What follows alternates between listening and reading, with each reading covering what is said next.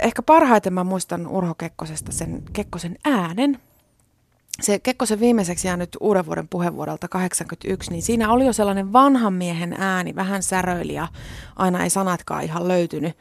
Mutta silti jotenkin, kun sitä, vieläkin kun sitä kuuntelee tuolta arkistosta, niin voi tuudittautua sellaiseen turvallisuuden tunteeseen.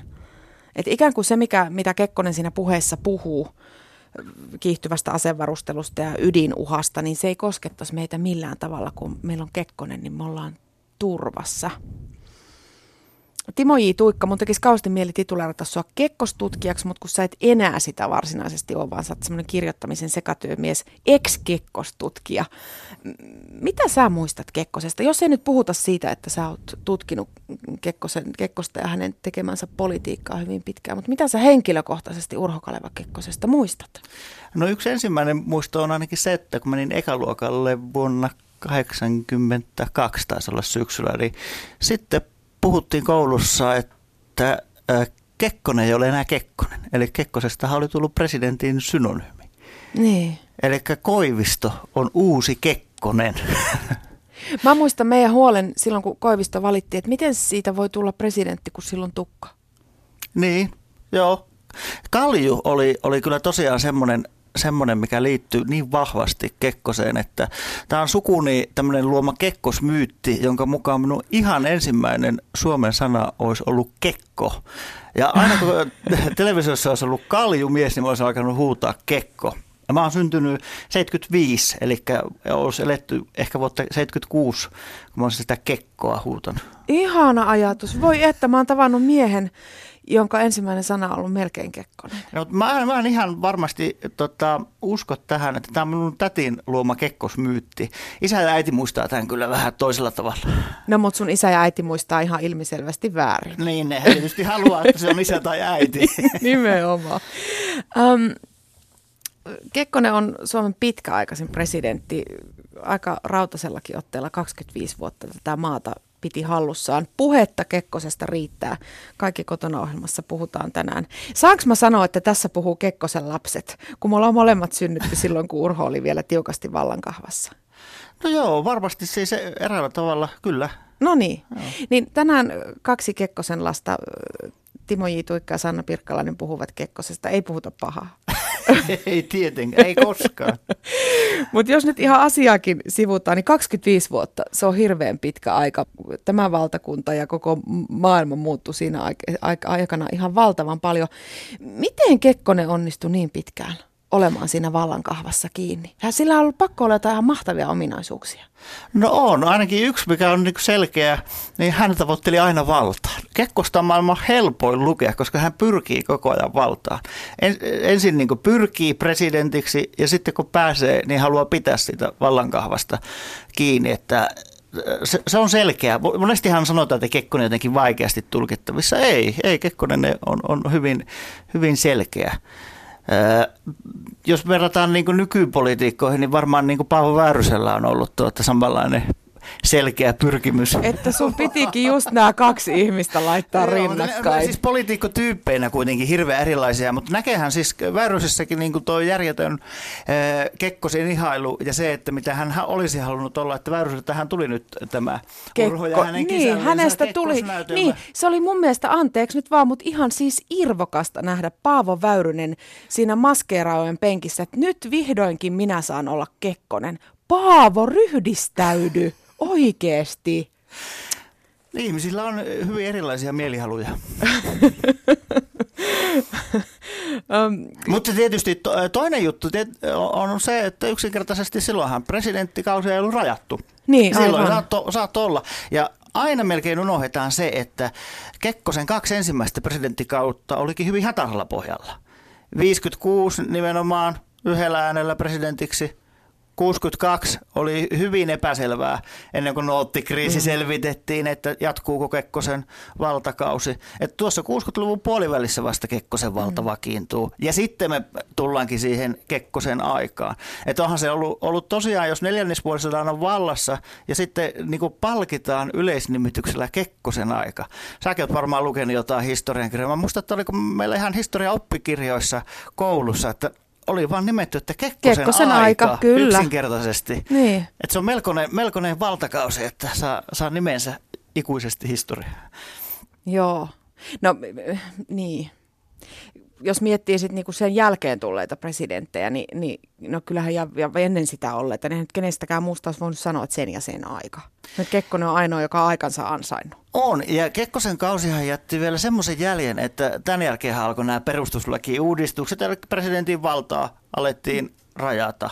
Eli presidentillä ei tietystikään ole, ole enää semmoista mm-hmm. valtaa olemassa, mutta kyllähän se ikuinen semmoisen vahvan johtajan kaipuu kyllä näkyy suomalaisissa, että kuinka aina sitten sanotaan, kun asiat menee päin mäntyä, että kyllä se Kekkonen sentään osasi asiat hoitaa. Niin. Vaikka toiselta puolelta kyllä aika paljon ruoskitaakin Kekkosta ihan aiheellisesti. Joo, mennään siihenkin myöhemmin. Kyllä me nyt varmaan joku Sara ainakin tähän lähetykseen päästettävä. Kekkonen siis rakasti valtaa, mutta näetkö sä Kekkosen jotenkin yksinvaltiana, tai oliko hänellä pyrkimys siihen, että hän jotenkin olisi halunnut niin kuin yksinvaltiaksi? Valta oli Kekkoselle väline. Eli e, to, toisin kuin monilla politiikoilla, jolla ei ole mitään sen suurempaa niin kuin ajatusta muuta kuin saada se valtaa, niin Kekkosella kuitenkin oli selkeä näkemys siitä, että hän toimii ikään kuin isänmaan puolesta ja hän on kyvykäs johtaja ja hän yksin pystyy hoitamaan vaarallisen Neuvostoliiton uhkan uhkan pois päiväjärjestyksestä. Et sehän on se Kekkosen niin kuin suuri, suuri missio. Et aika paljonhan on ollut myös semmoisia äänensävyjä ja jopa, jopa jotkut tutkijat ovat esittäneet, että Kekkonen ikään kuin ollut Neuvostoliiton tai jopa KGPn agentti tai kätyri, mutta sehän Kekkonen ei ollut. Eli Kekkosen ykkösvihollinen oli koko hänen aikuisikänsä Neuvostoliitto, jota vastaan hän taisteli. Mm. Ja sehän tulee niin kuin jatkosota asti, eli Kekkonen pyrkii, pyrkii tuota, jatkosodan aikanakin toivoa, että Neuvostoliitto murskattaisi maan päältä. Ja sitten kun tulee tämä uudelleenarvio 42, hän ajattelee, että taktiikka onkin vaihettava. Mm. Ja sitten hän alkaa niin kuin halailla tätä uhkaa kuoliaaksi. Ja siitähän tulee myöhemmin sitten, kun Kekkonen on presidenttinä, nämä kaikki suomettomuusjutut mm, ja muut, mm. mutta tämähän on taktinen Viisas juttu. mies. Oliko Kekkonen viisas? Oli, ja täytyy, täytyy myös muistaa se, että niin Kekkonenhan on saanut tota, nuoruutensa herkimmässä kaudessa niin opetuksen suojelupoliisissa, eli etsivässä keskuspoliisissa. Hänhän on niin kuin ikuinen tämmöinen ohrana maan sisäinen agentti, että kun Suomessa, Suomessa ollaan ihmetelty just, että tiedustelutaustainen Putin pyörittää Venäjää, mutta kyllähän meillä käytännössä oli tiedustelujohtaja, joka pyöritti, pyöritti 25 vuotta Suomea pyöritti Suomea? Onko se oikea ilmaus, kun puhutaan Kekkosesta? Äh, no, mikä se verbi, verbi sitten niin kuin olisikaan, mutta kyllähän kaikki tieto loppujen lopuksi pyörii sinne Tamminiemeen. Ja Kekkonen on hyvin taitava käyttämään tätä tietoa hyväksi. Et mä oon joskus kuvannutkin, että tuota, Suomesta tulee tämmöinen tämmöinen aika liberaali poliisivaltio, että ihmiset itse vuodattaa tietoa Kekkoselle ja Tamminiemi on kaiken tämän mm. tiedon keskus. Ja Kekkonen rakentaa itselleen tämmöistä suunnatonta totta, tiedustelukoneistoa, ämyriä, jota hän itse pyörittää. Ja loppujen lopuksi käykin niin, että Kekkonenhan ei halua testamentata tätä suurta luomusta, joka toimii aika hyvin, niin, mm. niin kenellekään. Se on demokratian kannalta tietysti hirveän ongelmallista, mutta toisaalta taas sitten, kun katsotaan esimerkiksi 70-luvulla, minkälaista kannatusta Kekkonen nauttii, niin sehän on kansan suursuosiota. Et siinä on koko ajan taistelee ikään kuin tämä, tämä että demokratian näkökulmasta tämä ruoskaparlamentarismi, mitä Kekkonen harjoitti, niin oli, oli niin kuin hyvinkin kyseenalaista, mutta toisaalta taas kansalaiset arvostaa tätä politiik- politiikkoja kurmottavaa presidenttiä. Totta. Äh, sä mainitsit tuossa, että Kekkonen ei halunnut testamentata kellekään. Just ennen kuin tätä haastattelua ruvettiin tekemään, niin kollega heitti tämän iän ikuisen urbaanin legenda, että niin tiesithän sä, että Kekkosen testamentti on alkanut sanoilla, jos minä kuolen. um, Timo Hituikka, mä kävin henkilökohtaisesti, ootko sä käynyt muuten Kekkosen haudalla? En ole käynyt koskaan. Mä kävin ensimmäistä kertaa kolme viikkoa sitten Hietaniemessä Urho Kekkosen hautausmaalla ja mietin, että, että olisiko nyt pitänyt jotain kukkia vedä. Mä tajusin, että ei mitään niin latteeta. Ja jälkikäteen vasta tajusin, ja harmittaa ihan vietävästi, etten vienyt konjakkipulloa, koska mä oon ihan varma, että Kekkonen olisi arvostanut sitä. Aion vielä joku päivä käydä viemässä pienen pullon konjakkia sinne. Joo, sulle selvästi Kekkonen edustaa jotain, mitä, mitä niin kuin Jim Morrison sitten vähän to, toisen tyyppisille. Niin, ehkä, ehkä se, se, jotenkin tiedätkö, se lapsuuden turvallisuus ja huolettomuus jotenkin linkittyy sitten Kekkoseen, kyllä, koska se siis, oli joo, Kekkosen mä, aikaa. Mä saan tuosta turvallisuudesta kyllä kiinni, että mä en muista hirveästi niin kuin yksityiskohtia, mutta niin kuin jäänyt itsellekin se tunne, että, että niin kuin kaikki maassa on hyvin, kun tota, Kekkonen valvoo sitä maan etua siellä, siellä, siellä Tamminiemessä. Joo, joo, kyllä se, se semmoinen... Se on vähän semmoinen myyttinen, myyttinen tota, hahmo, vähän niin kuin jos vertaisi vaikka joku niin kuin puuhapete, joka kaiken korjasi.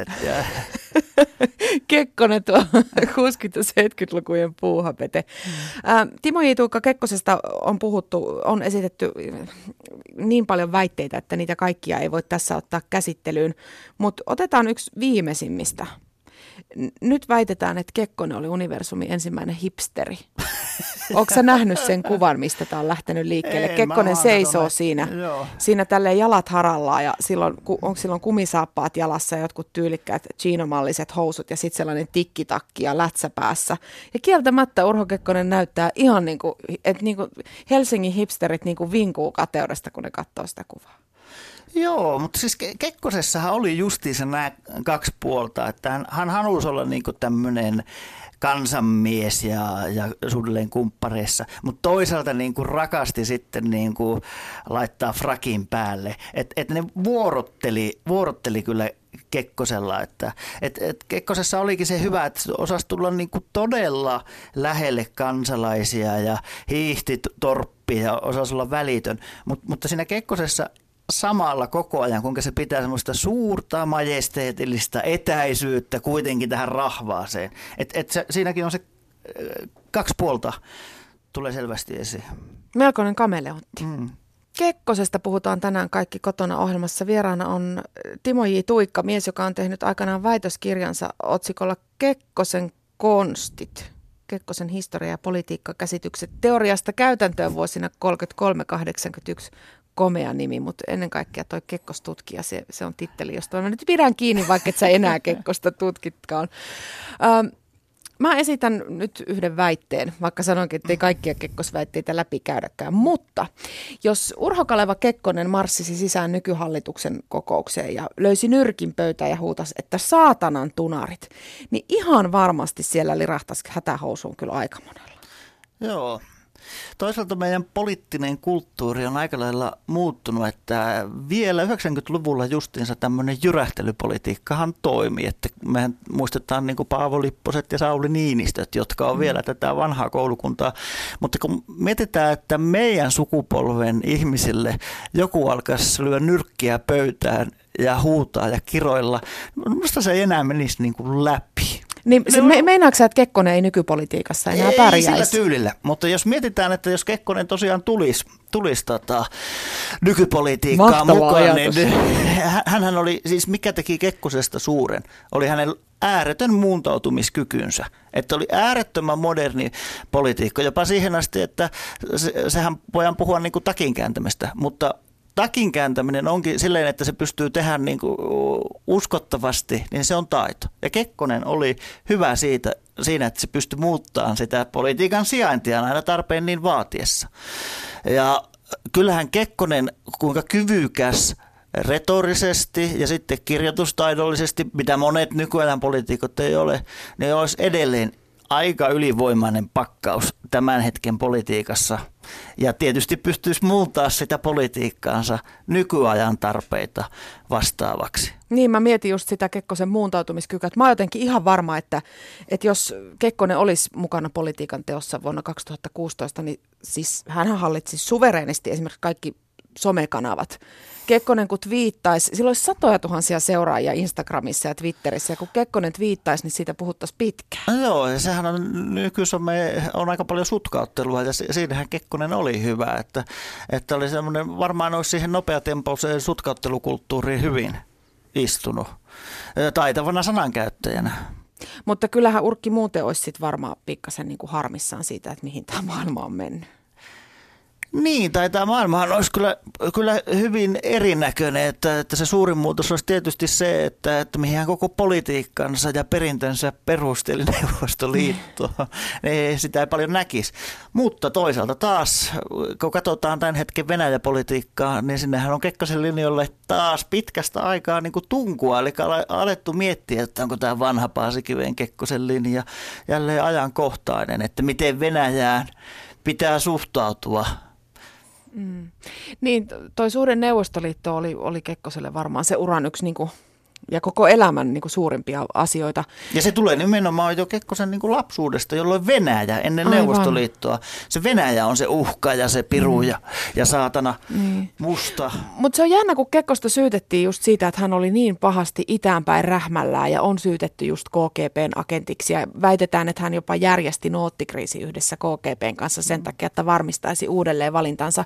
Ja sitten kuitenkin Kekkonen vihas Neuvostoliitto. On aikamoinen näyttelijä ollut myöskin.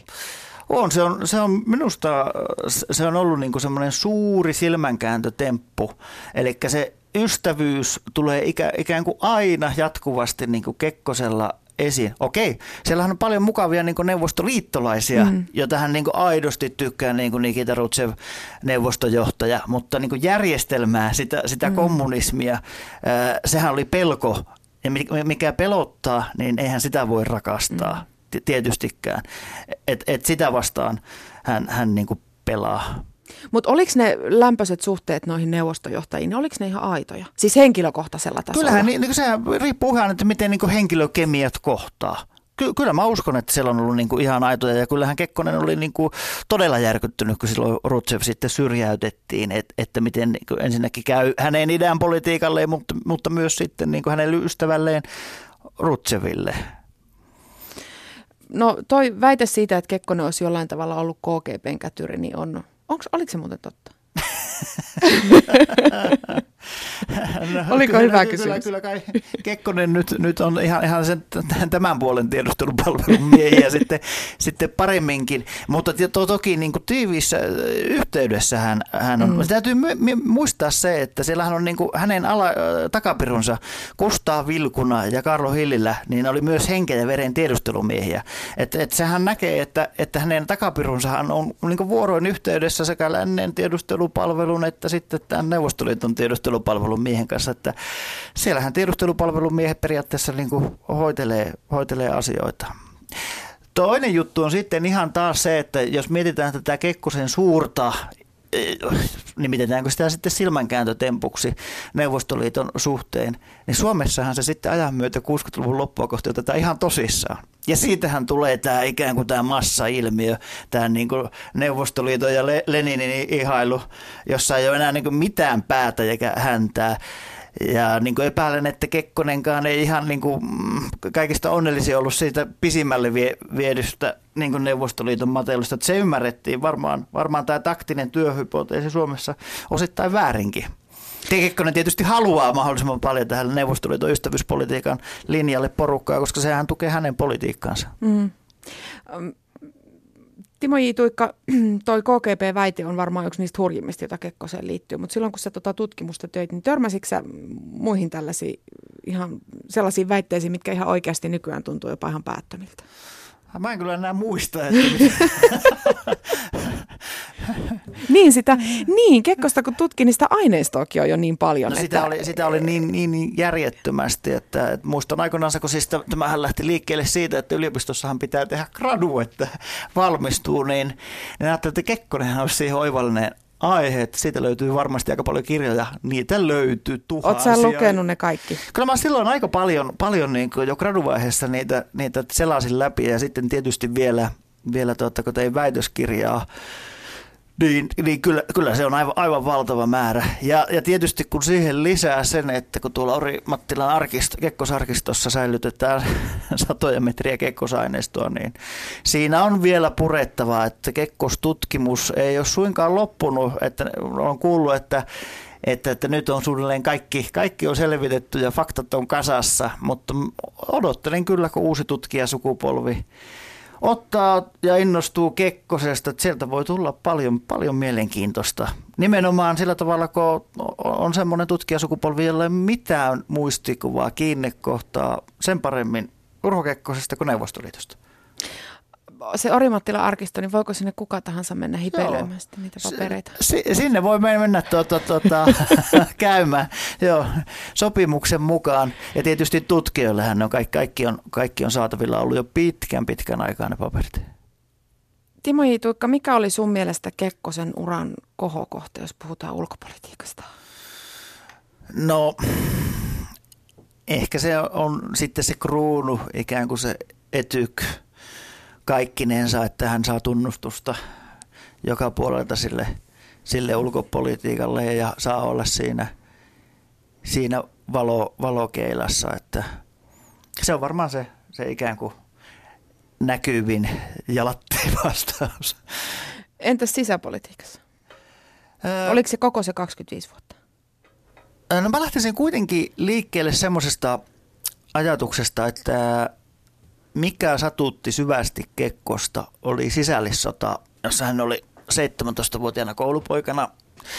Ja niin kuin tunnetaan, johti, johti sitten tämmöistä telotusryhmää. Ja jonkun vuoden päästä niin alkoi alko oirehtia ja ymmärsi, että nuoret miehet hän ei vielä oikein niin tajua. Siinä mielessä hän on otollisia sotilaita. Että jos se 17-vuotiaalla annetaan torrakka käteen, niin hän se vielä paljon ajattelee ja kokee olemansa kuolematon. Mutta mut, sitten jossain vaiheessa Kekkonenkin niin tajuaa, että mitä on tullut tehtyä ja hän oli kuitenkin sangen vaatimattomista oloista ja suomalaiset tappeli keskenänsä hyvin paljon nuoret miehet. Että se vaan, että mihin, mihin niin kuin yhteiskuntaluokkaan on sattunut syntyyn, niin, niin se määritti hirveästi sitä kohtaloa. Ja Kekkoselle tulee ajatus sisällissodan traumojen perusteella kansallisesta ja kansakunnan eheyttämisestä. Että kaikki olisi niin kuitenkin sitä yhtä kansakuntaa. Ja kyllähän Kekkonen osin väkivaltaisestikin presidenttiaikanaan runnoo tätä kansallista eheyttämistä ja eri puolueiden hallitusyhteistyötä kokoon.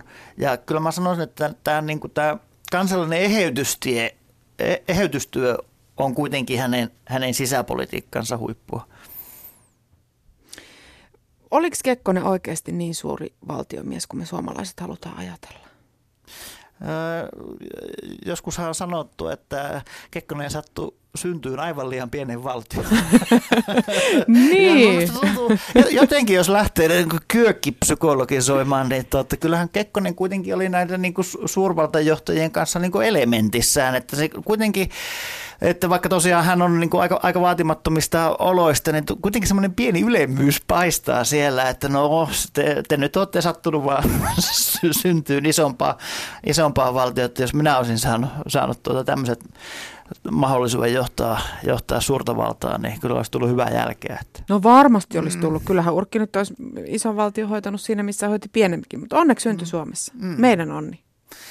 Niin, no tästäkin on hyvin paljon kahta eri, eri näkökulmaa, Et, että silloin kyllä kun tein, tein tota, tätä väitöskirjaa reilu vuosikymmen sitten, niin se oli vielä hirveän kaksijakoista se suhtautuminen Kekkoseen. Eli juuri, että, että niin täysikonna ja roisto tai sitten tämä, tämä niin isänmaan pelastaja. Ja, ja minusta ne, ne oli kumpikin, niin kuin mä tunnistin niin kuin niitä molempia molempia piirteitä.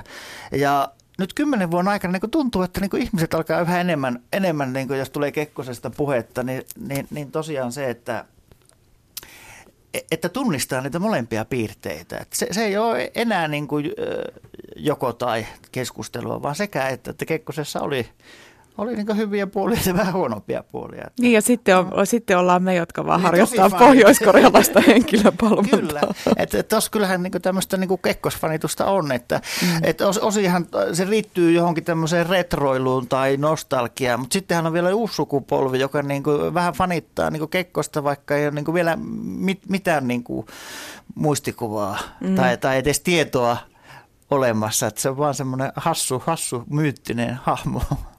Paitsi poliitikko, niin Urho Kaleva Kekkonen oli hahmo, ihan niin kuin Timo J. Tuikka tuossa aiemmin totesi. Hirveän paljon muitakin muistoja kuin poliittisia muistoja Kekkoseen liittyy. Kekkonen oli kova naisten mies, sitä ei kai käy kiistäminen, mutta viimeaikaisia suoraan sanottuna minusta hieman epäilyttäviä, epäilyttävistäkin paljastuksista huolimatta, niin mä oon varma, että Kekkonen rakasti elämässään eniten ja ehkä aidosti oikeasti vaan yhtä naista ja se nainen oli hänen vaimonsa Sylvi Kekkonen. Ja väitän muuten vielä senkin, että Kekkosesta ei olisi ikinä tullut niin suurta valtiomiestä kuin hänestä tuli, jos Sylviä ei olisi ollut olemassa. Mitä sanot Timo J. Tuikka näistä mun väitteistä? Ehdottomasti. Kyllä Sylvillä oli todella tärkeä vaikutus Kekkosen taustalla niin kuin ikuisena tukijana. Ja niin kuin voidaan puhua tietysti henkisestä yhteydestä, joka niin kuin säilyy, vaikka fyysinen ei säilyskään, niin tämä henkinen yhteys on täysin rikkomaton kuitenkin koko, koko heidän yhteiselämänsä aikana. Ja, ja minusta oli tosiaan se hauskaa, että Kekkonen vihapäissään saattoi joskus aika lujasti kirjoittaa jotain sitten pakinaa tai kirjettä, mutta kun hän antoi tälle sensorille eli Sylville luettavaksi, niin hän luotti kuitenkin Sylviin, että, että Sylvi oli se tärkein puheen ja kirjoituksen tarkastaja. Ja, ja hän oli ikään kuin, Sylvihän oli sparraaja, mm. jos käyttää nyrkkeilytermiä. Kyllä Matti ja Teppo on siinä oikeassa, että kaiken takana on nainen. Jopa Kekkosen takana oli nainen. Mä oon lukenut viime päivinä äh, Sylvin ja Urhon kirjeenvaihtoa Rakas häiskä otsikon alle. Niitä on kirjaksi koottu. Ja semmoinen, semmoinen kunnioitus ja sellainen rakkaus ja äh, jotenkin semmoinen niin vahva se henkinen yhteys, mistä sanoit, niin noista kirjeistä välittyy, että se oikeastaan niin kuin käte, oikein kateeksi, että miten voi olla niin vahva side ihmisten välillä. Kekkonen totesi jossain kirjassa itsekin, että ei olisi koskaan päässyt sinne, minne pääsi ilman Sylvin tukea. Ja sitten kun Sylvi Kekkonen kuoli, niin se taisi olla Urho Kekkosen elämän yksi kovimpia paikkoja. Oli, siis kyllä, ja mä en muista ihan sanatarkasti, miten se menee päiväkirjoissa, mutta kun jotain, että itkin kuin lapsi, Sylvi, mm. Sylvi kuoli. Öö, ja siinä onkin semmo, semmoinen paikka, että äh, olisikohan se ollut, ollut tota, en ihan tarkkaan muista, 74-75 Sylvin, Sylvin kuolema, niin, niin heti sen jälkeen ikään kuin Kekkonen on näköalaton ja suostuu vielä yhdelle kaudelle presidentiksi, mikä on ihan ilmiselvästi virhe. Että et, tämmöinen niin näköalaton mies on, on helppo saalis itselle, että se kokee, että se koti on Tamminiemi ja jää sinne ja haluaa elää siinä politiikassa. Mutta mut täytyy kyllä tietysti sanoa, sanoa että tota, kyllä se, se perheenisän rooli jäi hieman vähemmälle, vähemmälle Urho Kekkosella, että, että sitä on niin kuin, jopa hieman huvittava katsoa jostain niistä justiinsa kirjeenvaihdosta ja päiväkirjoista ja, ja kaikista näistä muista, että siis Kekkonen ei, ei näiden kaksospoikien syntymän jälkeen kyllä kovin paljon kotona viihdy, että on mieluummin kyllä jossain, jossain toisella kuin perheensä parilla, että kyllähän Kekkonen, jos, jos nyt, joskus puhuttiin kännykkäisistä, niin oli tämmöinen kirjeisä. Mutta hän oli silloin valtakunnan asialla. No okei, okay, pakko munkin nyt on myöntää, että ehkä siinä roolissa Urho ei ollut ihan täydellinen.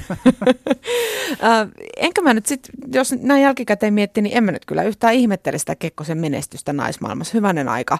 Salskea, raamikas, urheilullinen, komea mies, jolla oli hirveästi valtaa, niin kyllähän semmoinen nyt naisia kaataa. Joo, urheilu ja valta. Tässähän on niin tämä Ilkka Kanervan menestyskonsepti. Ei, miten sä ensin Paavo Väyrynen ja nyt Ilkka Kanerva? Me puhutaan kuitenkin Kekkosesta, hyvä mies. Eikö nämä ole hyviä vertauskohtia? No ei.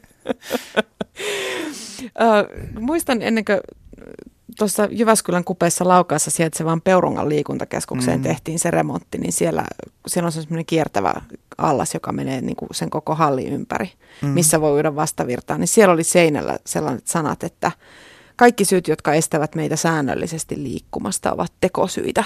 Kekkosen kuuluisa lausahdus kuulemma Peurungan avajaisissa ainakin ääneen lausuttu. Se oli hirveän kova urheilumies itsekin, siis paitsi että seurasurheilu, niin urheili itse. Oli. Ja siis Kekkonenhan on kilpaurheilija. Että, että Kekkosta ymmärtää, täytyy ymmärtää yksi asia. Minkälainen on kilpaurheilijan psyykki? Kekkonenhan väitti silloin nuorempana, kun hän oli korkeushyppääjä, mm. että hän ei harjoittele. Ja äh, treenas salaa niin saatanasti. Pyrki olympialaisia ja sanoi, että ei kylmiltä urheilija. Ja suuri pettymys totta ei päässyt Pariisin olympiakisoihin. Ja tämä politiikka onkin niin kuin monille urheilijoille sitten ikään kuin se seuraava näyttämä. Mm-hmm. Se on se kilpaurheilun jatke. Ja samalla tavalla, siis sillä kilpaurheilijan määrätietoisuudella hän menee eteenpäin siinä politiikassa. Se näkee aika monista näistä, joilla, joilla on urheilutaustaa, että he toimii politiikassa samoin. Että siis kyllähän eduskunta on ihan täynnä tämmöisiä niin kuin, entisiä menestysurheilijoita ja epäonnistuneita urheilijoita ja, ja niin edespäin. Että kaikilla nyt vähintään on jotain piirikunnan tason taustaa olemassa. Ja, ja Kekkonen on, on nimenomaan tämmöinen urheilija. Ja, ja kun mietitään just, että hän tykkäsi esiintyä urheilussa merkeissä ja se oli, se oli tärkeää, että niin kuin verrataan vaikka sitten näihin Putinin, Putinin tota, kaikkiin urheilukuviin ja urheilu. Että kyllä sillä, sillä on merkitystä. Mitä enemmän sä tässä puhut, niin sitä pelottavan paljon niin kuin Putin ja Kekkosen väliltä löytyy yhtäläisyyksiä. No joo, ainakin nämä, nämä kaksi, kaksi yhtäläisyyttä, ikään kuin tämä, tämä tiedustelu, niin. tiedustelutausta. Ja... Eikä Putinillakaan sitä tukkaa nyt ihan valtavasti No ole. ei, joo. Kekkonen taitaa olla vähän pitempi. 181 senttiä, mutta, muistaakseni. Uh, Timo J. Tuikka, sä oot tehnyt kirjan Karlo Hillilästä, jonka nimi tuossa aikaisemminkin mainittiin. Kekkosen, oliko se nyt oikea vai vasen käsi, kummaksi kun häntä kutsuttiin? Mole, molemmat. molemmat. Kekkosen molemmat kädet. Ö, silloin kun sä tuohon Hillilän vaiheisiin perehdyit ja silloin kun Kekkosen vaiheisiinkin perehdyit, niin varmasti sait myös jonkunnäköisen käsityksen siitä, että minkälainen Kekkonen oli ystävänä ja yhteistyökumppanina. Oliko hän ystävilleen lojaali ja uskollinen? Hän oli viimeiseen asti lojaali, jos häntä ei petetty. Ja jos hänet petettiin, niin maailman raivoisin vastustaja. Ja juuri tämmöiset vanhat kaverit, niin kuin se Karlo Hillilä ja Kustaa Vilkuna, jotka ei ikinä pettäneet, niin Kekkonen tuki ikuisesti. Mm-hmm. Jopa Karlo Hillilä joskus, joskus silloin, kun ei olisi pitänytkään, että kun esimerkiksi äh, Hillilä ryyppäsi Kelan johtajan paikan niin itselleen, niin kun Kekkonen pääsi presidentiksi, hän nimitti Hillilän takaisin siihen tehtävään, että siellä oltiin lojaaleja. Minusta siinä on, niin kuin, mä tykkään siitä, niin kuin, että ollaan kaverille todella lojaaleja. Toisaalta taas toinen puoli, kysymyshän on poliittisesta korruptiosta. Niin joo, mä mm. jäin miettimään tota, että toinen, toinen ryppää itseltään työpaikkaa ja sitten tulee urho ja nostaa sen takaisin. Että onhan siinä jotain ihan valtavan ihailtavaa. Mm. Toisaalta sitten toisella puolella juuri, että sitten tämä instanssi ehkä kärsii siitä ja se toiminta, mutta että et, et, mieluummin ehkä Kekkosen ystävä kuin vihamies. Joo, ja kyllähän siihen maailman aikaan vielä niin kuin Kekkosen kavereista tuli hyvin herkästi ministereitä. joka istui saunassa, niin aika varma oli se, että, että jossain vaiheessa pääsee ministeriksi. Että Joo, enää, ei, enää ei ehkä ihan ei. sille. Tai saattaa päästä, mutta sitten nousee hirveä haloo. Niin. Oliko Kekkosella sellainen hovi? Joo, siis ho- hovia, tai siis sanotaanko näin, että paremminkin hoviin pyrkijöitä. Mutta se ystäväpiiri, lähin ystäväpiiri, hän tietysti oli, oli totta aika pieni ja sitten kun tullaan 70-luvulle, niin sehän hupenee, että, että ne, niin, kuitenkin ne aina ne tosi ystävät on ikään kuin näitä niin kuin nuoruuden ystäviä, joiden kanssa on yhdessä opiskeltu ja tolskattu ja tehty kaikenlaista, että, että erottelisin kuitenkin sitä, että että mikä se, mitä se ajatellaan sitä siinä asemana. Ja sitten eh, jos ajatellaan 50-luvun loppua vielä, että eihän sillä ollut mitään, mitään hovia. Ja sitten kun katsotaan sitten 70-luvun ö, loppupuolelle, että kuinka pitkä se on se perässä hiihtäjien letka, niin sehän suunnilleen niin kuin ulottuu tuonne Utsioille saakka.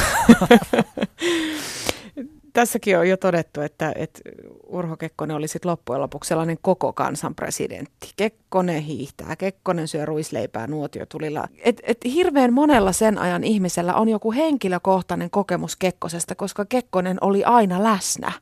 Mm.